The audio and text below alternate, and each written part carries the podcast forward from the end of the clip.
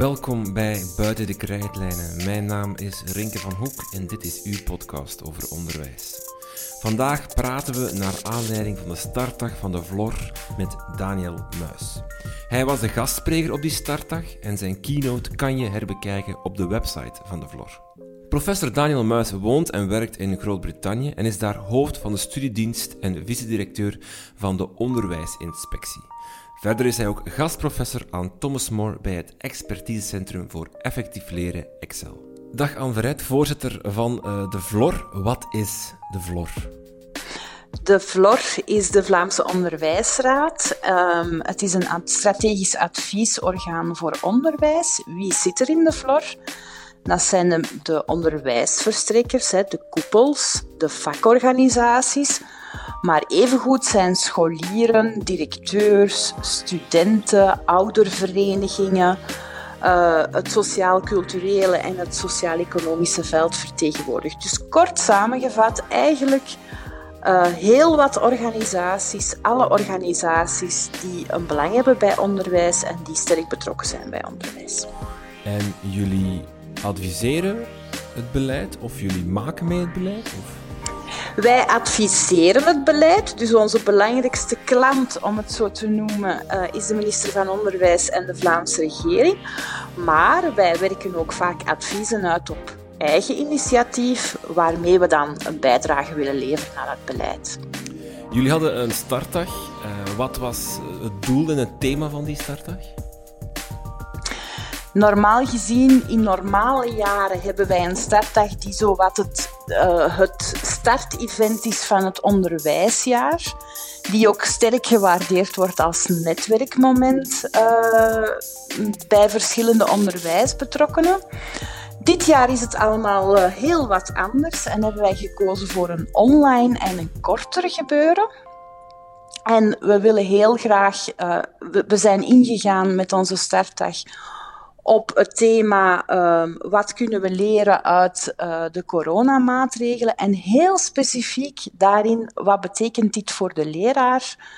Um, op welke manier, wat hebben we eruit geleerd voor het leraarschap? Op welke manier uh, ja, kunnen we dat verder ondersteunen? En dergelijke meer. En jullie hadden als spreker uh, professor Daniel Muis. Waarom hebben jullie voor hem gekozen als, als spreker op jullie startdag?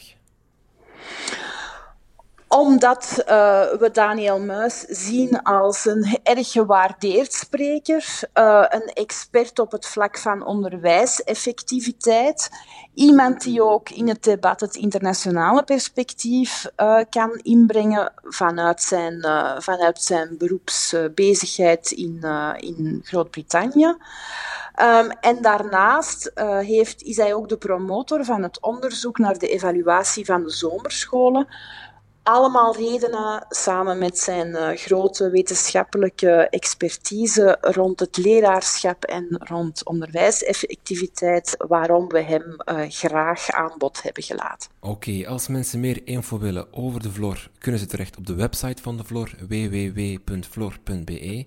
En dan gaan we nu luisteren naar het gesprek met Daniel Muis met een bijrol voor zijn buurman die besloot om net op dat moment aan zijn dak te werken.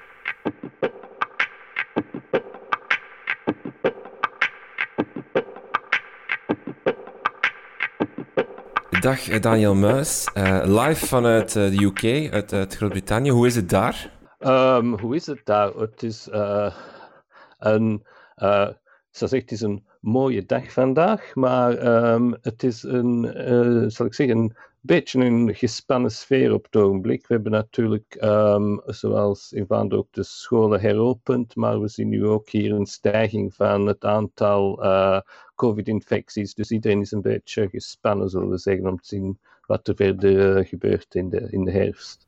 Want is het, is onderwijs net als hier daar ook gewoon volledig uh, teruggestart? Of zijn daar andere regels, maatregelen van tel? Het is volledig teruggestart nu. Dus de bedoeling is dat um, alle uh, leerlingen terug op school zitten, uh, zowel in uh, lager als het middelbaar onderwijs. Um, nu, in de eerste week hebben we gezien dat rond de 90% van de leerlingen terug naar school zijn gegaan, gedeeltelijk omdat sommige scholen gesloten zijn omwille van positieve COVID-testen en dergelijke. Maar um, de bedoeling is alleszins alles terug open is nu, ja. Hier is het de bedoeling, of toch die van, van onze minister, om eigenlijk zo lang mogelijk en zoveel mogelijk scholen open te houden, wat de, de evolutie ook is. Hè. Men heeft al gezegd, voor, voor basisonderwijs en voor eerste graad, secundair gaan we gewoon open blijven, al moeten we daarvoor uh, de halve toer uithalen. Is dat in, in Engeland, in de UK ook de bedoeling om, om toch het onderwijs te waarborgen? Ja, absoluut. Dus, uh, dus de premier heeft hier duidelijk gezegd dat um, open blijven van het onderwijs de prioriteit is. En als daarvoor andere zaken gesloten moeten worden, dan uh, zullen ze dat doen voordat men aan het onderwijs raakt. Dus um, uh, zeker en vast is de prioriteit nu van onderwijs open te houden. Um, en ze zullen eerder dus dingen als pubs gaan sluiten voordat ze het onderwijs terug sluiten. Vindt u dat een goede beslissing dat men daar, uh, want hier Ben Wijts is hier wel, wel heel stellig over hier in, in Vlaanderen, dat men dat toch echt heel duidelijk maakt van kijk, zelfs in code rood blijft het basisonderwijs open, gaat het secundair blijft ook open, maar dan uh, half om half. Is dat een, een, een goede, goed teken dat men geeft van kijk, we blijven dat onderwijs open houden, desondanks wat er ook gebeurt? Ik denk dat het uh, de juiste prioriteit is om onderwijs op de eerste plaats te stellen. Um, wat we duidelijk gezien hebben um, in eigenlijk overal waar dat het onderwijs um, gesloten of grotendeels gesloten was voor de zomer, is dat uh, je niet alleen het probleem hebt met uh, leerachterstand, maar je ook een groeiende ongelijkheid hebt tussen leerlingen van uit meer en minder begoede gezinnen.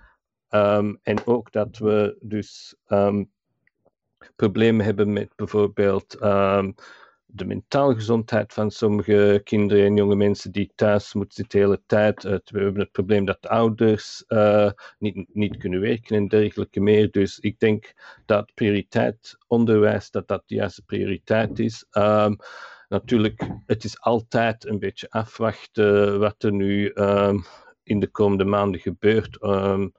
en um, de mate waarin we misschien toch naar bijvoorbeeld hybride modellen moeten gaan, waar dat we um, een gedeeltelijk uh, um, binnenschools onderwijs en een gedeeltelijk online onderwijs hebben, dat, dat en dergelijke, dat is natuurlijk nog een beetje afwachten. ik denk dat het, het blijft moeilijk om precies te voorspellen hoe het allemaal gaat lopen. U bent uh, hoofd van de studiedienst en, en vice-directeur van de onderwijsinspectie daar in, in uh, Groot-Brittannië. Heeft u daar uh, specifiek onderzoek naar gedaan? Gekeken naar, hè, Denemarken heeft vrij snel zijn scholen terug geopend, zien wat daar het effect is. Heeft u daar echt mee onderzoek naar gedaan van um, welke impact heeft dat en welke impact heeft het om het niet te doen en dan afweging maken? Um, dus uh, wat we natuurlijk gedaan hebben, is um, gekeken naar wat de impact is geweest van um, schoolsluiten, schoolheropeningen in de verschillende landen waar dat men dat gedaan heeft. en daar kun je eigenlijk twee conclusies uh, uittrekken. ten eerste lijkt in de meeste landen zo te zijn dat uh, heropening van scholen op zich niet tot een sterke toename van het aantal infecties heeft geleid, wat natuurlijk een positieve zaak is. Um, natuurlijk, um, het is iets moeilijker te zien um, wat gaat gebeuren als je heropent en tegelijkertijd ook de andere uh, zaken openstelt, wat nu meer het geval is. Dus dat is natuurlijk nog afwachten. Uh, wat we natuurlijk ook gezien hebben, is dat in uh, veel landen, daar is ook in Nederland redelijk onderzoek geweest, dat het leerverlies dus redelijk groot geweest is. Dus um, in Nederland heeft men wel een aantal uh, programma's opgesteld om het thuisleren te ondersteunen. Dus uh, bijvoorbeeld de BBC heeft een uh, groot aantal online lessen opgenomen. Ook een nationale organisatie, ook Academy, heeft een groot aantal um, online lessen opgenomen. Dus dat is allemaal um, positief geweest. Maar wat je dan nog altijd ziet, is dat het aantal uur dat um, jongeren thuis um, aan het leren waren, dat dat nog altijd vrij laag ligt. Um, rond de vier à vijf uur misschien in de beste gevallen. En je ziet dat in sommige huishoudens dat veel lager ligt. In sommige huishoudens zie je zelfs dat dat rond tussen de 0 en 1 uur per week ligt. En dan zie je natuurlijk ook dat uh, dat niet uh, willekeurig verdeeld is, maar het dus wel degelijk zo is dat het in de meer um, achtergestelde gezinnen moeilijker is om het thuisleer te doen. Vaak omdat men niet noodzakelijk de ruimte heeft, men heeft niet noodzakelijk um, de juiste uh, IT-infrastructuur. Dus een van de dingen die men met ook Academy heeft gevonden, is dat uh, men zegt wel eens wel, je hebt um, eigenlijk tegenwoordig niet zoveel nodig. Je kunt dat via je telefoon doen. Maar wat we zien is dus dat um, de, het engagement van uh, de leerlingen met een les uh, op de telefoon, uh, maar de helft zo lang is gemiddeld als engagement van leerling met een les op de laptop en een tablet zit daar ergens tussenin. Dus je ziet wel degelijk dat het medium daar wel iets aan uitmaakt. En dat is natuurlijk, als je nadenkt over hoe kunnen we dat doen op een klein scherm, niet zo um, niet zo verrassend. Maar dat wil wel zeggen dat door het feit dat uh, men in veel huishoudens geen laptop heeft, of, misschien, of geen uh, goede breedband internet heeft, dat dat wel degelijk ook een impact heeft. -hmm. Je hebt gesproken op de startdag van de Vlor, wat iedereen kan herbekijken op de website van uh, de Vlor. Uh, daar gaan we even op, op doorgaan. Eigenlijk. Die thema van die startdag was de gevolgen van, van corona, met een, met een focus op de rol uh, van de leerkracht. Um, een van die gevolgen van corona, of wat we heel hard hebben gemerkt tijdens corona, is, is, of, of gedaan hebben, is afstandsonderwijs. Hè? Dus niet meer met 24 of een aantal in de klas, maar iedereen vanuit zijn eigen huis onderwijs geven. Nu, dat begrip afstandsonderwijs, hoe definieert u dat? Um, wat men um, waar men daar een onderscheid moet maken is tussen afstandsonderwijs in het algemeen en uh, wat men daar vaak um, aan gelijk stelt, wat digitaal onderwijs is. Dus afstandsonderwijs is voor mij uh, ieder onderwijs dat dus buiten voornamelijk buiten de school gebeurt. Dus dat kan, um, zoals het natuurlijk vaak gebeurt nu, uh, digitaal zijn, maar dat kan bijvoorbeeld ook zijn via um, schoolboeken en thuiswerk die door um, de leer ja, aan het gezin of aan de leerling gegeven wordt. Dus, dus uh, afstandsonderwijs is voor mij een breed begrip en bestaat natuurlijk al heel lang. Uh, Huiswerk school, is dat eigenlijk ook? Huiswerk, schooltelevisie, um, al die zaken horen daar voor mij bij. Uh, dus um, in sommige gevallen is het natuurlijk ook zo dat, omwille van de problemen die ik daarnet vermeld heb, dat uh, digitaal onderwijs niet de beste methode is. En dan zijn soms dingen als een combinatie van huiswerk uh, en schooltelevisie uh, mogelijk een, een, geschikte, een geschiktere oplossing. natuurlijk, het is duidelijk dat we naar een situatie gaan waarin we meer en meer um, afstandsonderwijs digitaal kunnen doen. En dat is op de hopelijk niet te lange termijn, denk ik, waar dat uh, de betere oplossing in dit soort situaties. Maar daar moeten we natuurlijk wel voor zorgen dat de infrastructuur er is. Niet alleen thuis, maar ook uh, in de scholen zelf. So, bijvoorbeeld. Um, de mate waarin uh, scholen een virtuele leeromgeving en dergelijke hebben, dat, dat verschilt natuurlijk enorm. Um, daar is, um, dat kost geld, daar moet uh, in geïnvesteerd worden als je dat uh, wilt veralgemenen. En dan heb je ook vragen in welke mate um, moet de overheid daar een rol in spelen? moet, in welke mate speelt de, de onderwijskoepels en dergelijke daarin een rol? Dus dat lijkt me dus een van de dingen die we geleerd hebben uit deze situatie, is dat um, er is ontzettend goed werk geleverd in veel scholen uh, om een snelle overgang te maken naar afstandsonderwijs. Maar we zien wel, en dat is um, eigenlijk um, doorheen uh, Europa het geval, dat systemen daar niet helemaal klaar voor waren. Dus ik denk dat het misschien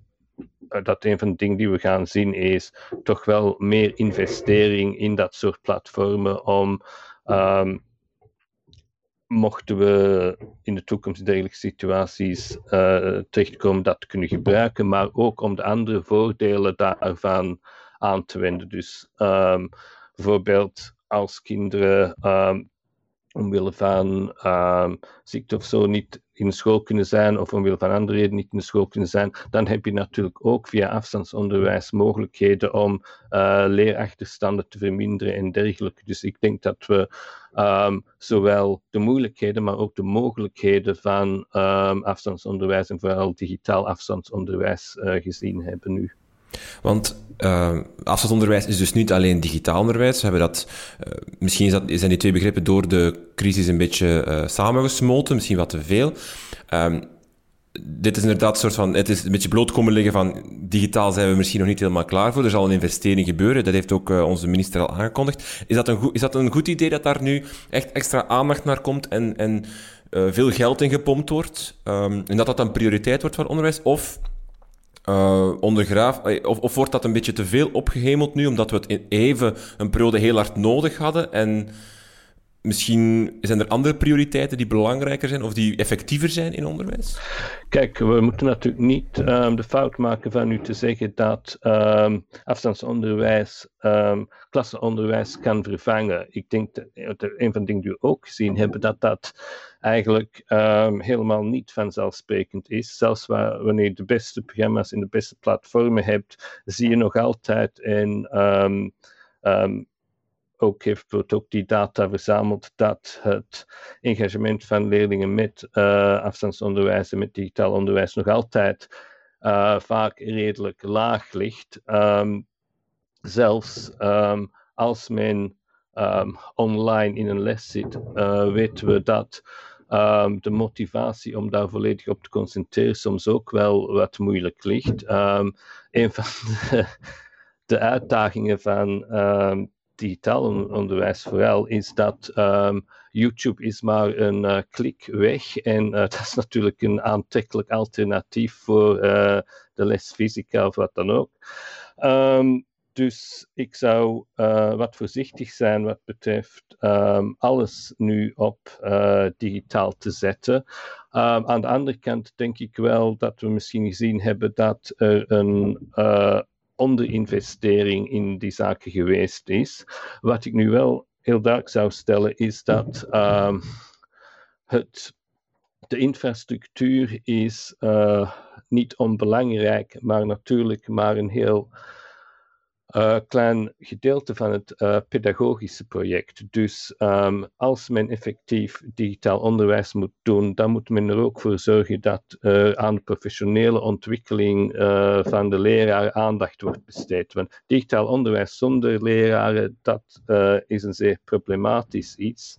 maar je kunt ook niet zomaar verwachten dat iedere leraar ehm, A, die platformen kan gebruiken en B, um, iets weet over wat specifiek is aan digitaal onderwijs mhm. naast uh, de gebruikelijke pedagogische technieken. Dus um, daar moet dan ook wel in geïnvesteerd worden. Is dat dan ook iets dat in de leraaropleiding moet, moet echt ingebed worden als een, als een deel van onderwijs, namelijk afstandsonderwijs, digitaal onderwijs, en dat je als leerkracht of leerkracht in SP leert wat goed digitaal onderwijs is en leert wat, wat, hoe dat die platformen werken en dergelijke. Moeten we daar, moet dat echt een onderdeel gaan worden? Of lopen we dan ook weer een beetje te veel op de... Hey, eigenlijk wat ik een beetje mee zit, is het feit van... We hebben een soort van revolutie gehad in het onderwijs. Een verplichte revolutie. Op een weekendtijd hier in Vlaanderen moesten we opeens naar dat digitaal afstandsonderwijs overschakelen.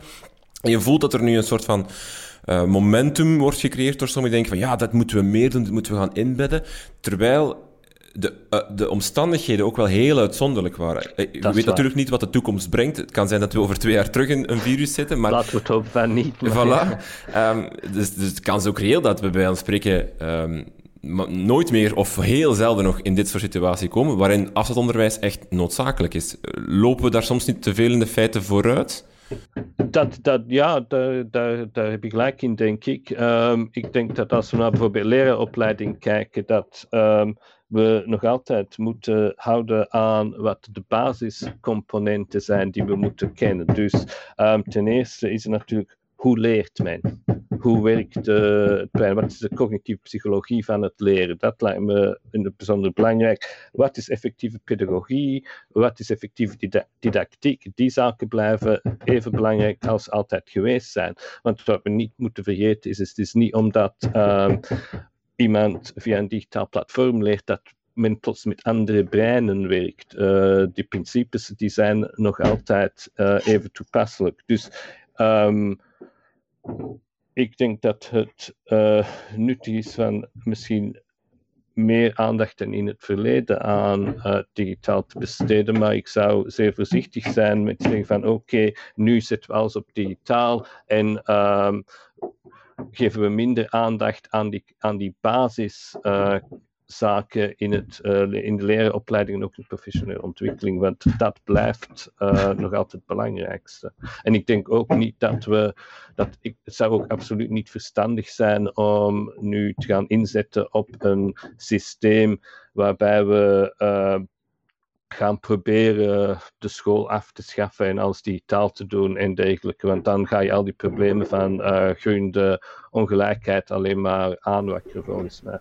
Ziet u, of wat, wat voor voordelen, of wat voor, uh, op welke wijze kan afstandsonderwijs, digitaal afstandsonderwijs, toch gebruikt worden in een, in een post-COVID-onderwijs? Is, is, is, is, daar een rol voor weggelegd, of is dat enkel en alleen maar om, uh, om dit soort van crisissen op te lossen? Nee, ik denk dat er wel degelijk een rol weggelegd is voor uh, digitaal onderwijs post-COVID. en dat op een aantal punten. Ten eerste is er, um, zoals ik eerder gezegd heb, de uh, mogelijkheid om uh, van individuele leerlingen die om welke dan ook uh, tijdelijk niet naar school kunnen um, te verminderen. Maar ten tweede denk ik dat um, digitaal onderwijs ook wel grote mogelijkheden heeft wat betreft um, effectiever gebruik van zaken als huiswerk. we weten dat op het ogenblik bijvoorbeeld huiswerk soms niet de impact heeft die het zou kunnen hebben, omdat het uh, in sommige gevallen is het meer de leerling bezighouden dan eigenlijk een echt um, sterke, sterk deel van um, het curriculum of pedagogisch project. Dus dat lijkt me één zaak waarin dat we dingen echt kunnen verbeteren. Ten tweede denk ik dat er ook wel uh, mogelijkheden zitten in verband met um, met het testen en quizzen. Wat je natuurlijk via digitaal bijvoorbeeld kunt doen, is uh, adaptief testen. Een soort van ondersteunende rol ja. bij, rond dat, de kern van het klasgebeuren dan. Dat denk ik wel, ja. ja. En uh, uh, een grote term die ook in, in corona veel pre-teaching.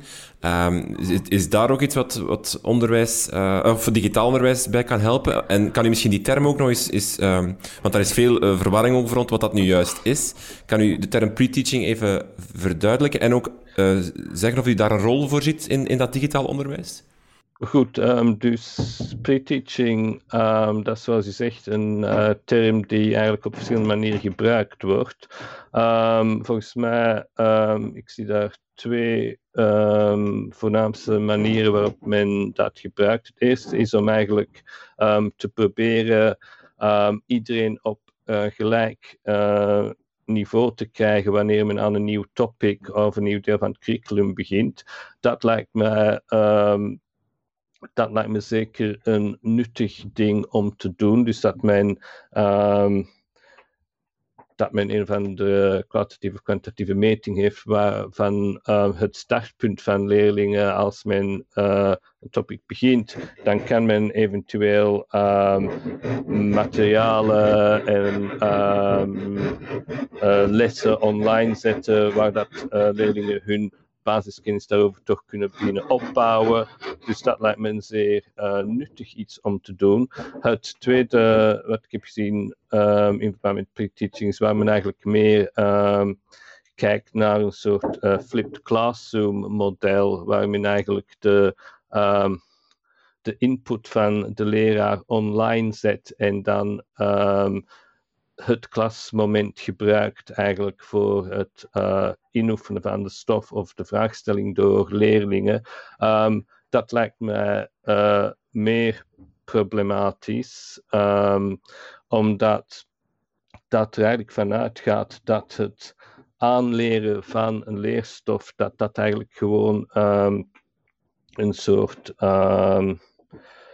hoogcollege is, waarbij dat voldoende is dat de leraar eigenlijk spreekt of je een video bekijkt en dan um, leer je dat. Terwijl we weten uit uh, leereffectiviteitsonderzoek, we weten uit uh, cognitieve psychologie en we weten ook uit praktijkervaring dat dat natuurlijk niet zo simpel ligt en dat juist de interactie tussen de leraar en de leerlingen ook tijdens het aanleren van uh, bepaalde kennis zeer belangrijk is.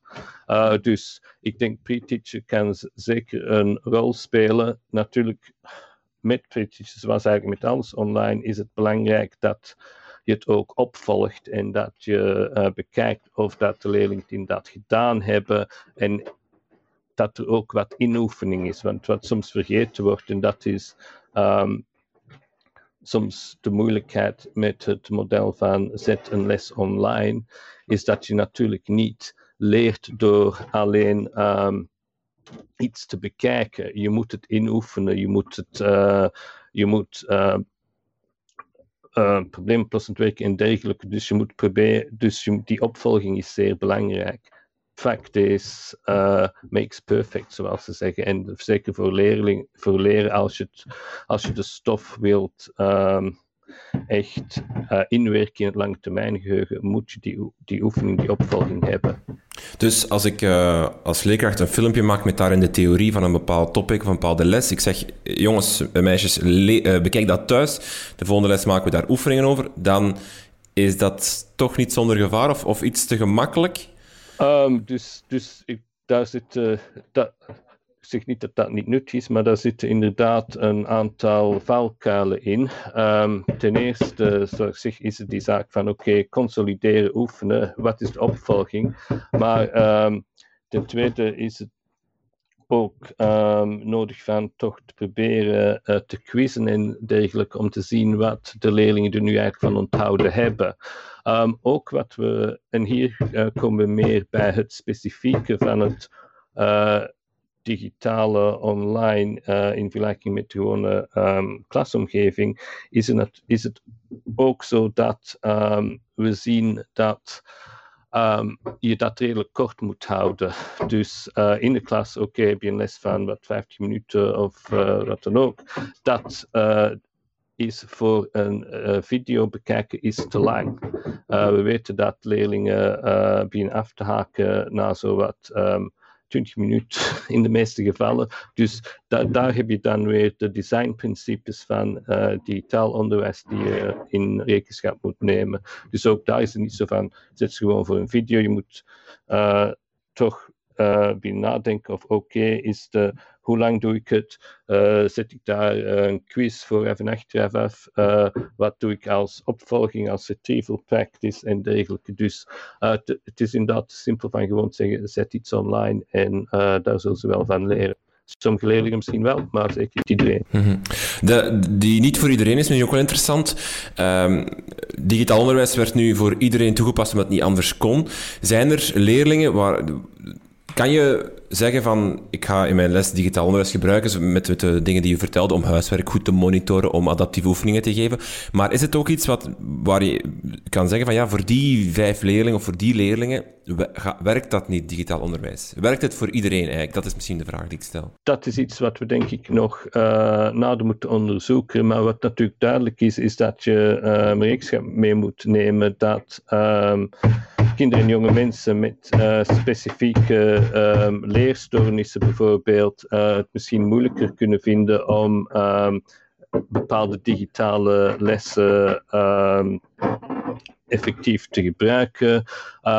er is de, de hele, er is natuurlijk in het digitaal veld uh, veel aandacht voor wat ze noemen accessibiliteit. Dus in welke mate kunnen mensen met um, verschillende um, ja, was, ik zoek even naar het Nederlandse woord, dus Engeland disabilities noemen. Ehm, eigenlijk de materialen goed bekijken. En je ziet bijvoorbeeld dat uh, zaken die we vaak in digitaal chat gebruiken als emojis vaak niet toegankelijk zijn voor iedereen. Dus met die zaken moet je inderdaad rekening houden. Ook um, leeftijd speelt natuurlijk een rol. Want wat we, waar we natuurlijk voor een deel op bouwen als we uh, afstandsonderwijs in het algemeen doen, is de zelfregulering van de leerling. Natuurlijk, um, zelfregulering is ook niet iets dat automatisch um, gebeurt. Hè. Dat is ook iets waar dat we als uh, leraars en onderwijs aan moeten werken en dat zich ook over, over tijd ontwikkelt. Um, een jong uh, kind is gemakkelijker afgeleid, voor.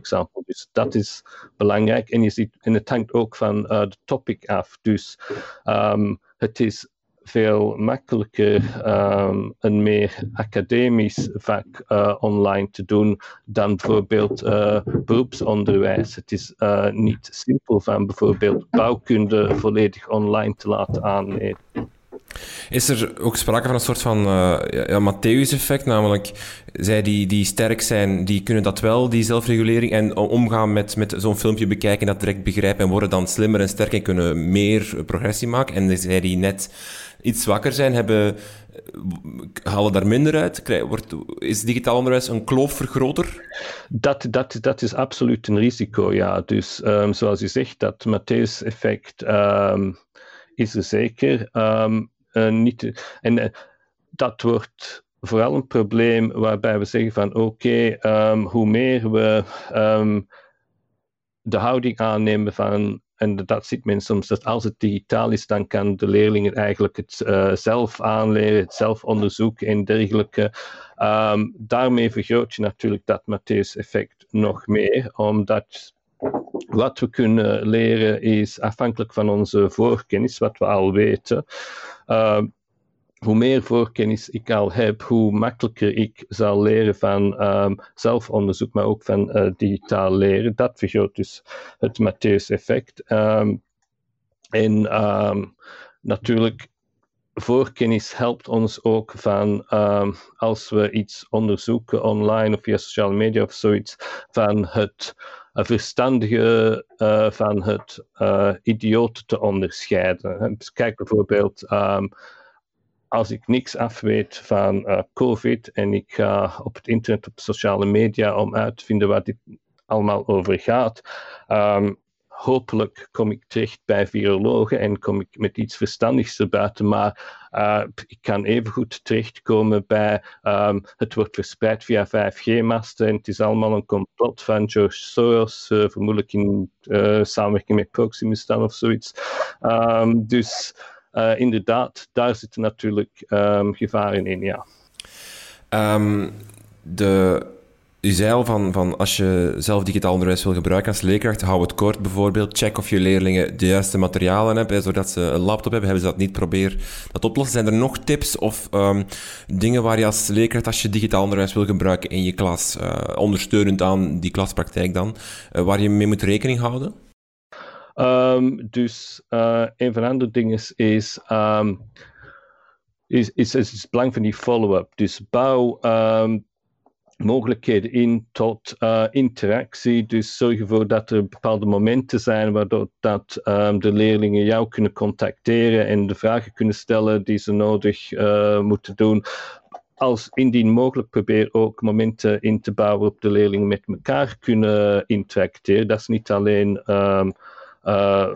positief um, voor hun leren, maar dat is ook um, voor hun uh, sociale uh, en emotionele gezondheid belangrijk. Dus een van de dingen die we gezien hebben natuurlijk met de hele lockdown is dat gebrek aan sociaal contact is een probleem. En dus als um, leraar kun je daar ook iets aan uh, mee helpen door eigenlijk ook een moment in te bouwen op de leerlingen met elkaar kunnen spreken.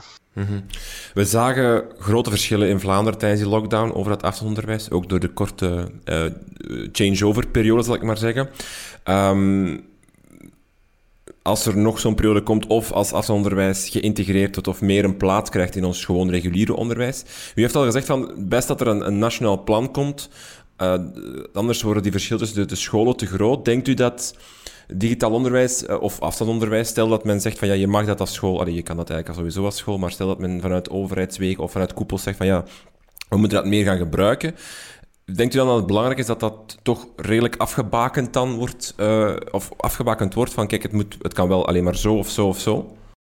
Kijk, de, eerste zaak is dat um, moeten ervoor zorgen dat we nadenken over waarom we het gebruiken. Um, het zou niet verstandig zijn om gewoon te zeggen van oké, we hebben die technologie, dus moeten we ze gebruiken. Wat is de reden waarvoor ik het gebruik? Um, nu, de mate waarin dat ding is afgebakend moet worden, um, dat is natuurlijk altijd een moeilijke vraag. Wat je ook niet wilt doen, is om de vrijheid en de creativiteit van scholen volledig weg te nemen en alles gewoon um, door de overheid te laten opleggen. Dat is als je dat doet, dan um, verhinder je dat scholen creatief kunnen um, omgaan met de context waarin ze werken uh, en de leerlingen waarmee dat ze werken. Dus ik denk dat je daar een balans moet vinden tussen ervoor zorgen dat je vanuit de overheid maatregelen neemt die toch proberen die um, potentie tot groeiende ongelijkheid um, weg te nemen. En dat doe je natuurlijk voor, door ervoor te zorgen ten eerste dat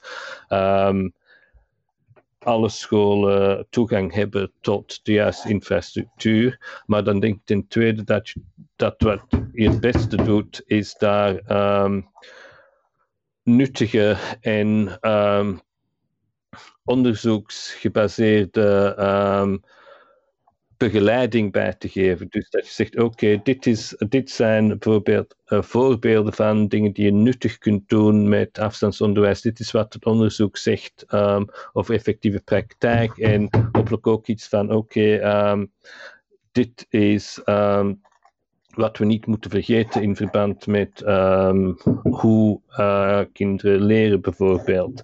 Um, je kunt daar dan ook um, case studies aan verbinden. Uh, wat misschien ook een interessant model is, is om de scholen die nu al daar zeer goed werk in leveren, misschien een impuls te geven om als soort hubs te werken, waarbij dat zij misschien het voorbeeld kunnen geven aan andere en misschien ook een rol kunnen spelen in de professionele begeleiding uh, in andere scholen. Dus dat soort model lijkt me waarschijnlijk beter dan een model waar dat je zegt de overheid legt alles op. -hmm.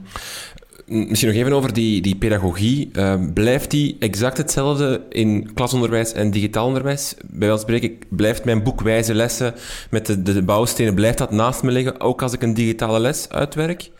Um, dat denk ik wel, ja. Omdat het, um, de principes die dus in um, wijze lessen uitgelegd worden, dat gaat over hoe uh, kinderen en jonge mensen leren. Dat is niet fundamenteel anders als men het online doet of men het in de klas doet. Het, het het gaat om dezelfde breinarchitectuur en dergelijke. Dus die principes die blijven voor mij toepasselijk. Natuurlijk, hoe men dat doet, dat verandert natuurlijk een beetje uh, online. Als je Um, en sommige zaken zijn makkelijker te vertalen dan uh, andere. Wat je online um, heel goed kunt doen, is het quizzen en testen. Dat werkt. Um, wat natuurlijk uh, moeilijker is, zijn sommige van de meer interactieve elementen rond vraag en antwoord en feedback. dus, maar uh, de, de principes zijn zeker van toepassing, ja. Is afstandsonderwijs altijd minder effectief of minder kwalitatief dan klasonderwijs? Dat, dat is waarschijnlijk. Uh, nee, dat niet, niet per definitie altijd. Dus uh, ik denk een van de zaken die uh, we altijd eigenlijk zien in onderwijsonderzoek is dat je heel zelden kunt zeggen dat iets altijd van toepassing is. Dus um, je kunt beter een zeer uh, goed uitgewerkt uh, en effectief uh, afstandsplan hebben dan een, zwakke, dan ja. een zwakke leraar. Maar de vraag, of ik zal het anders zeggen, wat, u heeft daar straks ook wel een beetje gezegd van, ja, die klas die moet wel blijven. Ja, dat zou ik absoluut wel zeggen. Ik denk dat, um, ik denk dat er een aantal fundamentele voordelen zijn aan het klasonderwijs. Um, ten eerste is er dat uh, centrale belang van interactie, van de interactie tussen de leraar en de leerling, interactie tussen de leerling onderling. En um, hoezeer je dat ook uh, via digitaal probeert in te bouwen. Ik denk dat we in deze periode allemaal wel gezien hebben dat um, niks uh, face-to-face interactie eigenlijk kan uh, vervangen. En uh, dat blijft een zeer belangrijke pijler van leren. Um, is dat dan vooral kennisoverdracht geweest dat die interactie belangrijk is? Of gaat het dan eerder over de vormende, socialiserende functie van, van onderwijs of van een schoolgemeenschap, klas, klasgroep? Alle twee, alle twee. Dus het is belangrijk voor de kennisoverdracht, maar natuurlijk, het gaat inderdaad ook over socialisatie, het leren. Um, deel uit te maken van een grotere groep, het in, de interactie ook met mensen van um, andere uh, achtergronden, met andere interesses dan ja, die dingen zijn belangrijk. Dus zeker het sociale aspect is daar ook uh, absoluut van belang bij. Ook heel belangrijk is natuurlijk dat aspect van uh, motivatie um, en ervoor te zorgen dat um, iedereen inderdaad uh, letterlijk bij de les zit. Dat blijkt dus uh, in het thuisonderwijs heel wat moeilijker te, te zijn. Um, ouders zeggen ons dat, leerlingen zeggen ons dat. Um, zelfs de meest um, gemotiveerde en enthousiaste thuisonderwijzende ouders hebben toch wel gezegd van nu het is echt toch wel moeilijk van mijn kinderen de hele tijd gemotiveerd te houden en dergelijke. Die schoolomgeving die geeft ons um, de, de eigenlijk uh, de rondbouw die ervoor zorgt dat al de leerlingen uh, daar zitten en die het makkelijker maakt hen te motiveren en bij de les te houden en die ook daarom de mogelijke Matthäus-effecten vermindert.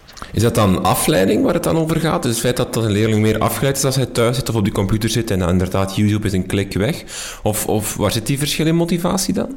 Het is dat. Dat, dat, dat is uh, een van de zaken. Ik denk dat er ook twee andere zaken in zitten. Um, er is, um, en beide hebben te maken met het belang van de leraar. Het is uh, het menselijke aspect van um, de interactie met de leraar en het toch um, willen omgaan met die persoon die belangrijk is. Maar het is ook het eigenlijk simpele geval dat als jij voor de klas staat, heb jij toch ook wel een zekere. Uh, macht om ervoor te zorgen dat de leerlingen doen wat hen gevraagd wordt. Um, dat is thuis veel moeilijker, uh, vooral uh, als ouders werken en dergelijke. Ze kunnen niet de hele tijd met hun kinderen achter de computer zitten. Dus, dus, dat, dus dat is het tweede aspect van motivatie. Naast motivatie zou ik ook wel zeggen dat we niet moeten vergeten dat uh,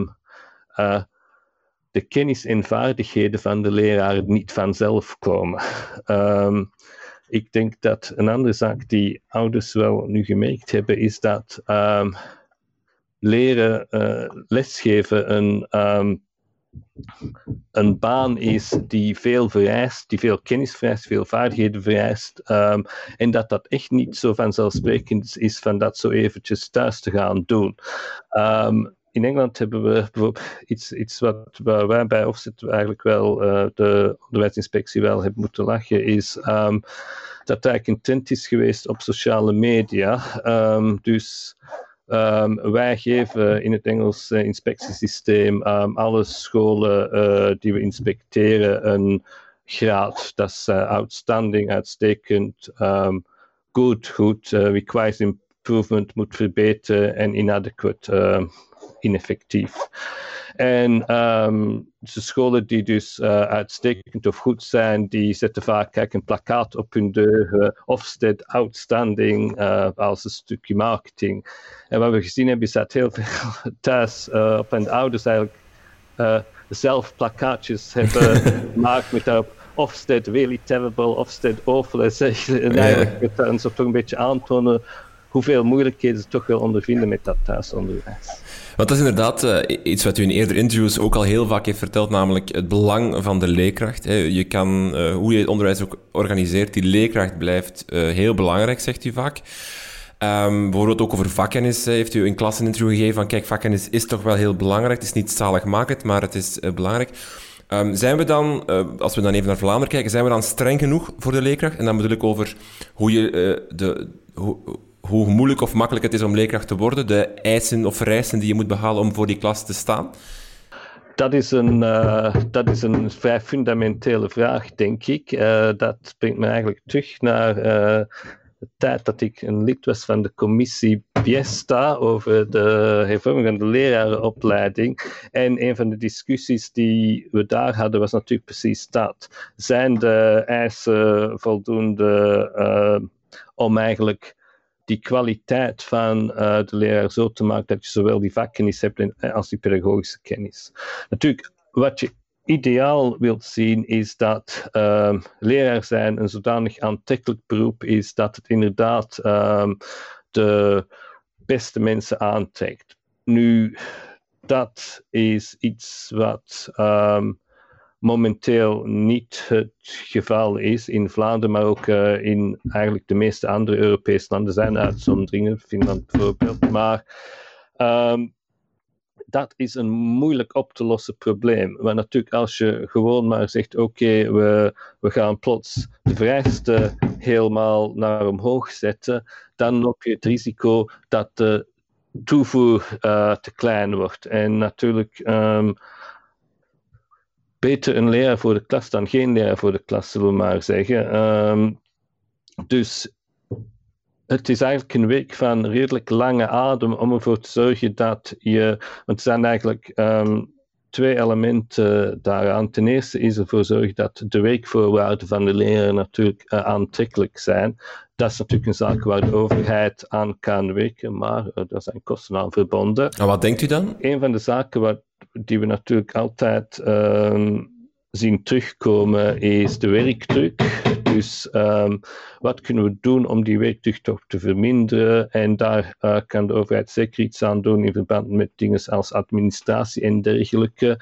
Um, wat we ook altijd zien terugkomen is um, het gedrag van de leerlingen en um, de mate waarin dat uh, toch zeer demotiverend kan werken, ook voor leraren en ertoe leidt dat mensen de of niet kiesleer te worden, of eigenlijk vrij vroeg uit, uit het vak stappen. Um, dat is iets waar dat we systematisch veel meer aan moeten werk moeten doen, vind ik. Um, dat is ook geen uh, typisch Vlaams probleem, dat zie je ook in veel andere landen. Um, in Engeland hebben daar uh, nu, zijn we nu daar toch vrij veel werk aan aan het doen. Dus ik hoop dat dat de effecten zal hebben die we willen zien, dat, dat we het gedrag zien verbeteren, maar dat en dat dat dan een positieve impact heeft op de toevoer van um, leraren. Dus... Maar dus eigenlijk zegt u van door, door het uh, moeilijke gedrag van leerlingen of door, door het feit dat je klasmanagement, klasmanagement gewijs als leerkracht daar vaak geen vat op hebt, gaan er ook heel veel leerkrachten onderdoor of stappen er dan uit omdat het gewoon niet haalbaar is? ja, dat is wat, dat is wat, we, dat is wat wij toch uh, zeker in van leraren horen. Dit is een van de dat men het vak verlaat. Andere zaken natuurlijk um, zijn vaak, uh, het is niet het makkelijkste vak wat betreft um, carrièreverloop. Um, een van de problemen die we hebben is dat um, als je uh, vaak in de school hoog wil geraken, dan moet je de klas uit. En dat is natuurlijk um, eigenlijk niet wat we willen zien. Dus het ook de moeite waard om na te denken hoe kunnen we ervoor zorgen dat je progressie kunt maken, want veel mensen willen toch progressie maken in een carrière zonder dat je um, plots in een niet met zeer weinig uh, lesgeven geconfronteerd wordt. En wat we vooral niet willen, is dat de beste uh, leraren eigenlijk uit de klas gepromoveerd worden. Dus um, dat zijn ook zaken waar dat, we naar moeten kijken. Natuurlijk, een van de grootste uitdagingen, um, en dat zie je dus ook in veel landen, is dat um, het beroep niet voldoende gewaardeerd wordt door de samenleving als geheel. Prestige van een beroep heeft natuurlijk een impact op uh, de toevoer. Hè. Um, men wil dokter worden, maar leraar, dat wordt vaak toch als minder aanzien. Um, dat is iets wat je natuurlijk niet zo makkelijk, uh, zomaar makkelijk kunt oplossen, omdat dat uh, te maken heeft met uh, wel, maatschappelijke verandering. Um, ik heb hier wel een klein beetje hoop dat we misschien nu met thuis leren zien dat meer ouders toch waardering zullen hebben voor het feit dat ja, een leraar is een professional. Het is geen makkelijk beroep. Het uh, is, want, want, er wordt vaak zoals gedacht, uh, zolang je het vak kent, dan kun je voor de klas staan. Dat is duidelijk niet het geval. Um, dus misschien zal deze periode wat dat betreft een positieve impact hebben. Dat hoop ik alvast. U zegt enerzijds uh, de beste mensen in de opleidingen voor de klas krijgen. Anderzijds moeten we ook niet uh, zorgen dat goede mensen opgeleid worden tot de beste leerkrachten. Is die opleiding zwaar genoeg? Is drie jaar bachelor uh, voldoende? Dat, kijk, dat is zeker iets waar we over moeten nadenken. Um, kijk, dus daar zijn eigenlijk twee elementen aan. Um, ten eerste moeten we goed nadenken over wat de inhoud van de leraaropleiding moet zijn en wat nu de belangrijkste zaken zijn die leraar moeten kennen. En voor mij, uh, ik heb al eerlijk gezegd, zoals je weet, vakkennis is fundamenteel. Uh, maar dan ook die kennis over uh, de psychologie van het leren, die kennis over um, effectieve pedagogiek en didactiek. Um, zwaarder um, moet natuurlijk. Dat zijn, het probleem is dat dat zijn natuurlijk allemaal redelijk um, ingewikkelde en redelijk uitgebreide velden. Dus we moeten ervoor zorgen dat men tijd heeft om dat te doen.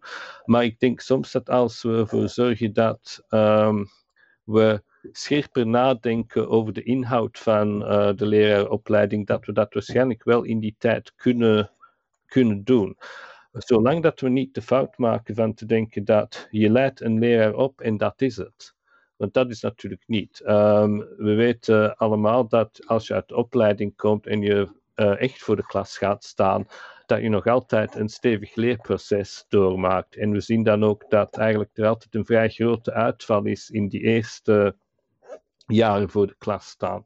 Dus we moeten de initiële leeropleiding bekijken, volgens mij, als deel van een breder opleidingsprogramma dat doorgaat in die eerste jaren, maar dat ook dat daar maar dat dan daarop weer wordt verder gebouwd, zodat je een permanent uh, eigenlijk uh, opleidingskader hebt voor leraars, zodat je constant kunt proberen niet alleen je praktijk te verbeteren, maar ook nieuwe uitdagingen te geven. Want um, het, het, is natuurlijk ook zo dat als je um, 20, 30 jaar lang hetzelfde doet, dat je misschien een beetje blasé wordt. En, en, en, dat kan in het vak ook een probleem zijn. Maar moet je niet naar een samenleving waarin uh, kennis, zoals in een boek uh, als wijze lessen staat, dat het eigenlijk basiskennis is, dat dat overbodig wordt, dat het boek geschreven moet worden, maar dat iedereen dat eigenlijk van binnen en van buiten kent die in het onderwijs staat en dat eigenlijk zo'n boek een beetje preken in de kerk is, namelijk iedereen weet het al?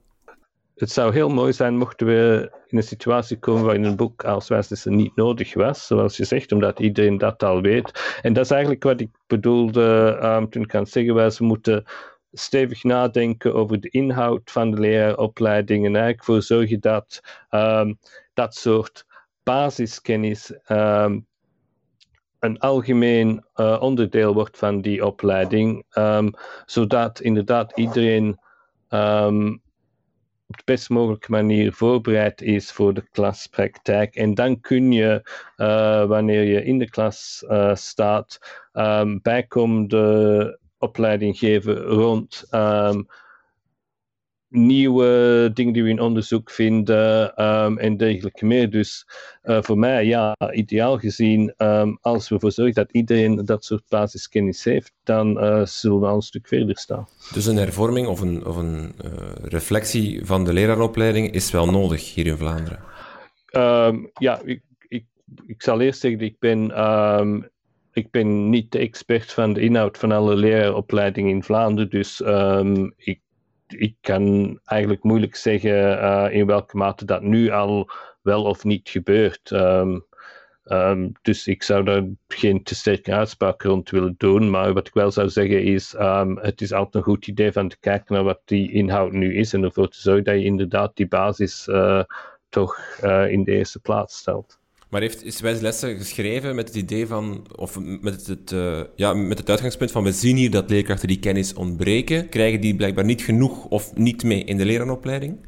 Ja, dat, dat zeker. Ja. Dus we zien um, inderdaad dat um, niet alle leraren zeker die kennis hebben. Um, waarom dat is, dat kan misschien zijn omdat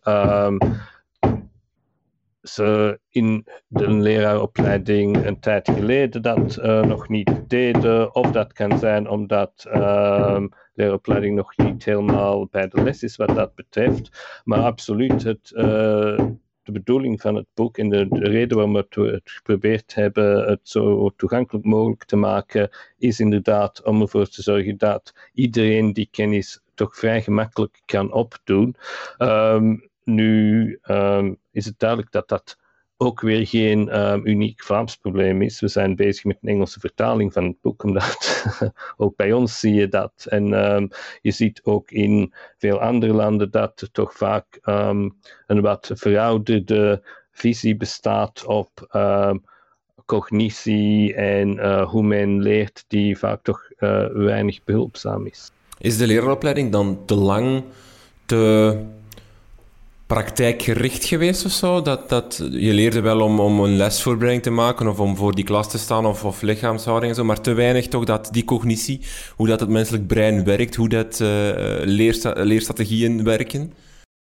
Je hebt natuurlijk alle twee nodig. Um, ik ben uh, zeker geen voorstander van een pure theoretische benadering van um, de leren op die praktijk is belangrijk. Maar uh, wat we weten is dat um, het is niet voldoende om te zeggen, oké, um, doe dit. Um, dat werkt in de klas. Het is belangrijk dat we ook verstaan waarom dingen werken. Dus dat we toch ook die onderzoeksbasis en die theorie weten. Dus het is het gaat om de juiste combinatie te vinden en ervoor te zorgen dat we niet alleen die praktische dingen weten, maar dat we inderdaad ook die um, dieper kennis hebben over hoe men leert. En wat we wel hebben geprobeerd te doen in het boek, en wat denk ik ook belangrijk is, is om ervoor te zorgen dat we die verband, dat we de verbanden tussen um, het onderzoek en de praktijk maken. Want um, het onderzoek dat we nodig hebben is onderzoek dat uh, voor ons nuttig is als leraar. Dus daar hebben we ons uh, vrij sterk op toegelegd. Mm Zitten we op een kantelpunt? Is dit een momentum dat we moeten grijpen, eh, nu dat het afstandsonderwijs bij zoveel leerkrachten is, is, is binnengekomen? Zouden scholen daar echt toch wel iets mee moeten doen? Namelijk, eh, je hoorde wel eens eh, stemmen van, kijk, in het hoger secundair onderwijs, vijf, zes jaar, waarom niet een dag afstandsonderwijs inplannen? Um, hoger onderwijs, universiteiten, waarom niet meer daarnaar overschakelen? Um, kijk, zoals ik al gezegd heb, is, vind ik het... Um, nooit zo'n goed idee van eigenlijk gewoon te zeggen van omdat we nu die technologie hebben, moeten we hem gebruiken. Dus um, ik zou eigenlijk beginnen vanuit de vraag.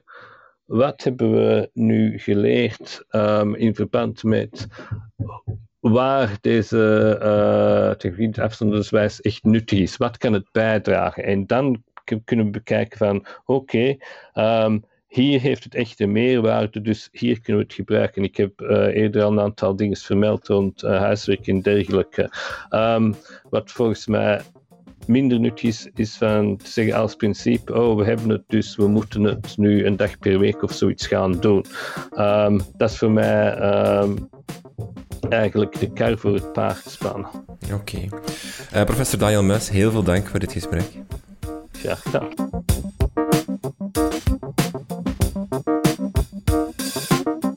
Dit was het weer voor deze aflevering. De keynote van Daniel Muis op de startdag van de Vlor kan je herbekijken op de website van de Vlor, www.vlor.be. Alle info over deze podcast vind je via onze website www.dekrijtlijnen.be of via onze Facebook, Twitter of Instagram pagina. Luister jij graag naar onze podcast en wil je graag meer en beter? Steun ons dan via een kleine financiële bijdrage. Via www.patreon.com slash de kan je ons financieel Met al 1 euro per maand kan je ons helpen. Dank voor het luisteren en tot de volgende.